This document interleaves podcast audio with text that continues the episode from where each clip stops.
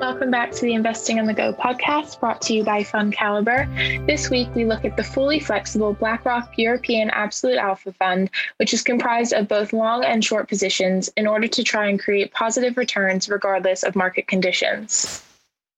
I'm Ryan Lightfoot Aminoff, and today I'm joined by Stephanie Bothwell, co manager of the elite rated BlackRock European Absolute Alpha Fund. Stephanie, thank you very much for your time today. Thank you for having me. Um, now, your fund can use both long and short positions to make money. Can you explain to our listeners in quite simple terms what this actually means? Absolutely. So, when we talk about long positions, what we're actually saying is that we're owning a stock with the expectation that the value will rise at some point into the future. On the other hand, taking a short position on a stock means the opposite. So we're taking a view that the share price is going to decline in value over time. In this strategy, we run a large, diverse portfolio of both long and short positions. And we think that having this flexibility can help investors manage their investment risk. The fund can help protect against market volatility and downturns better than other investment benchmarks. We have the ability to take the fund to max net long short plus or minus 25%. Right now, we're slightly net long the market, i.e., that means the total value of our long positions is slightly larger than our short positions. I think that one of the most differentiating and important factors to note about this strategy is that we express all of our views via single stocks. So we don't use any complex instruments like derivatives or indexes, for example. All of these individual names have gone through a rigorous process of stock selection and are backed by a high degree of conviction from us as portfolio managers. We think that this approach can bring a high degree of transparency for our clients. Our views are built from a bottom up analysis. So that's having a strong understanding of company business models, industry landscape, including competitive positioning, which enables us to gain confidence over company earnings and cash flows over time. On those long positions, we seek out companies which have a high degree of resilience in their business models. We invest in management teams who have a strong history of value creation over time, a focus on return on invested capital, earnings and cash flow visibility, and really importantly, we seek to avoid a material capital loss. And then for short positions, it's really the opposite of what we look for in our longs. So we're looking for those companies with limited pricing power, where returns are falling, financial leverage, and finally, where there is a strong chance of disappointment versus expectations. Identifying short opportunities can, however, be somewhat challenging and often more so than going long. It can require a mindset shift and often taken, taking a more anticipatory approach, being early to identify change. It is often identifying change at both a company and industry level where we think the most profitable returns can be found.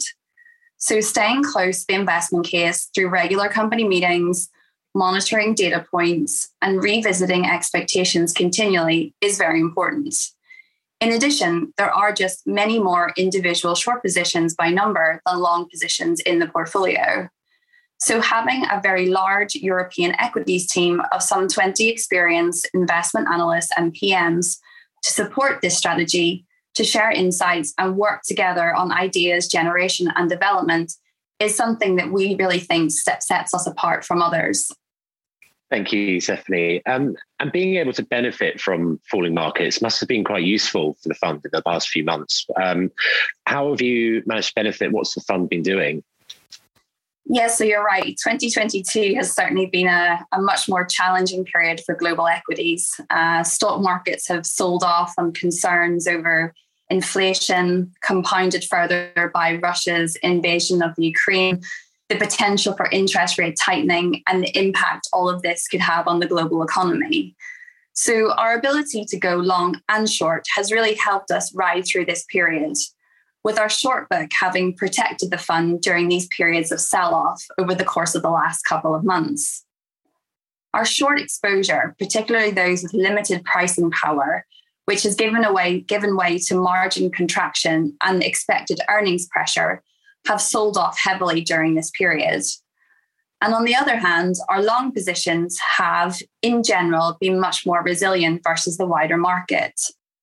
Some good examples of this would be companies positively exposed to the industrial capex cycle, who can continue to post strong levels of earnings growth despite short term cyclicality in underlying markets, or indeed life sciences companies, which are generally pretty much agnostic to where we are in the cycle.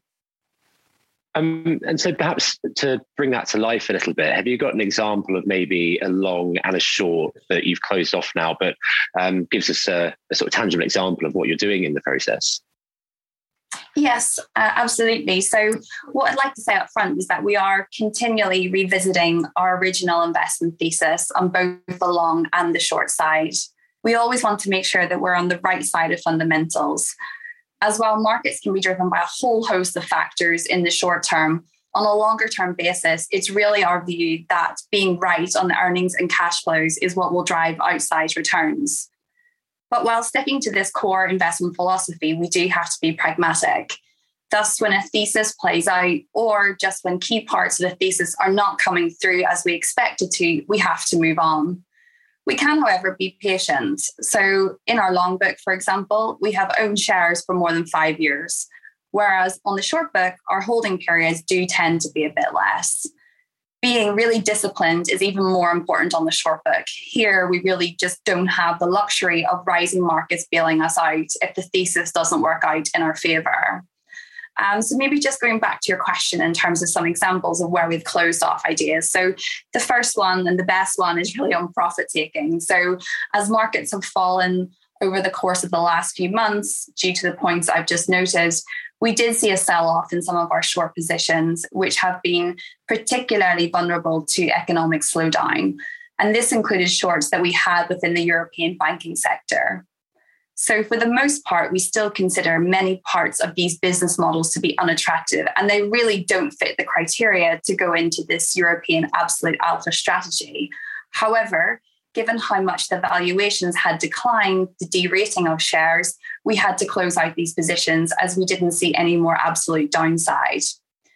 Another example where we've closed off ideas is really around pragmatism and intellectual honesty. So, where things just haven't gone in our favor, we do have to take this pragmatic approach. And we have had a number of instances where we have owned stocks as long positions, but our thesis just didn't come through as we expected. So, as a result, we sold the position. And then, after conducting quite a bit of additional due diligence and work, we took a short position on shares. I think this really demonstrates our willingness to take a flexible approach but also that we do stay very close to the investment case over time. We monitor news flow and we use this knowledge base to our advantage to take advantage of those opportunities as and when they arise. We've successfully executed this strategy in the team on a number of end market segments, including consumer and also on payments. Uh, thank you. So that's given us a, a, look back on what you've done in the portfolio, but perhaps looking a bit further forward now, where are you finding opportunities at the moment in the face of a, a really challenging outlook for Europe? Yeah, so the macro environment has indeed been shifting extremely quickly. Um, after a very strong year of recovery for the economy and for markets in, in 2021, 2022, I think it's fair to say, is likely to be a, a period of slower growth as cost pressures, especially on the energy side, become more acute and supply side challenges persist on things like freight, logistics, and raw materials. I would say that we're not outright negative on equity markets. Indeed, we continue to have a fairly upbeat look at uh, industrial capex cycle, for example, However, we are growing more cautious on the European consumer of late. And this would, I would say, is particularly with regards to the lower income cohorts. Those are those people we are having to grapple most with the rising cost of living, fuel, utilities, and even food.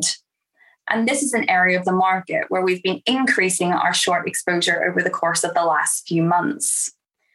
In order to get ahead and really track some of that information real time, we do have a dedicated data scientist on the team who works closely with us all.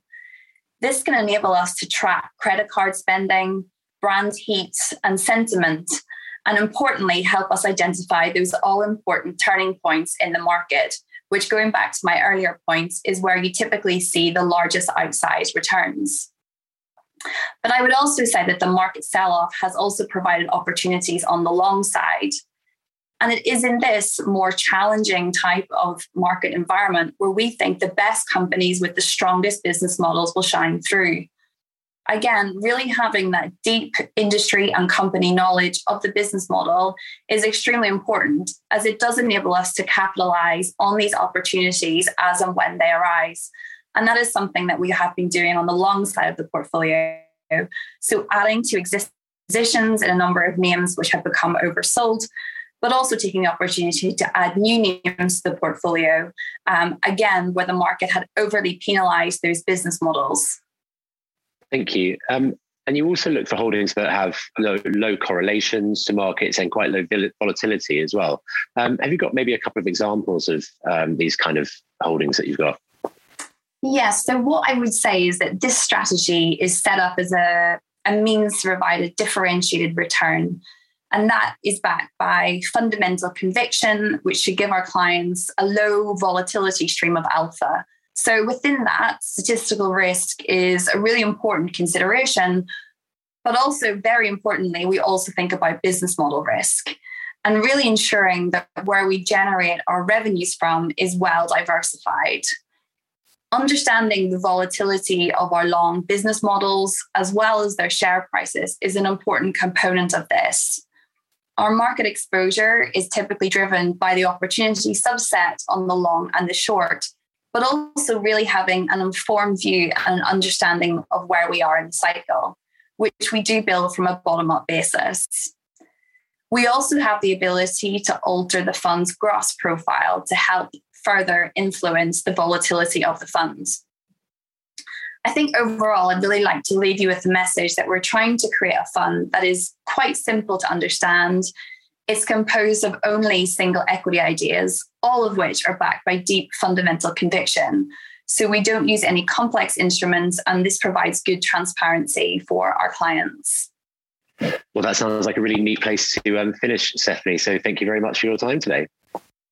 Thank you very much. This pan European fund offers a very wide range of opportunities, opportunities that are increased by investing in both long and short ideas. As Stephanie explained, the managers have a key focus on capital preservation and low levels of volatility. The fund aims to provide balance and stability in portfolios. To learn more about the BlackRock European Absolute Alpha Fund, visit fundcalibre.com and don't forget to subscribe to the Investing on the Go podcast, available wherever you get your podcasts. Please remember, we've been discussing individual companies to bring investing to life for you. It's not a recommendation to buy or sell. The fund may or may not still hold these companies at the time of listening. Elite ratings are based on FundCalibre's research methodology and are the opinion of FundCalibre's research team only.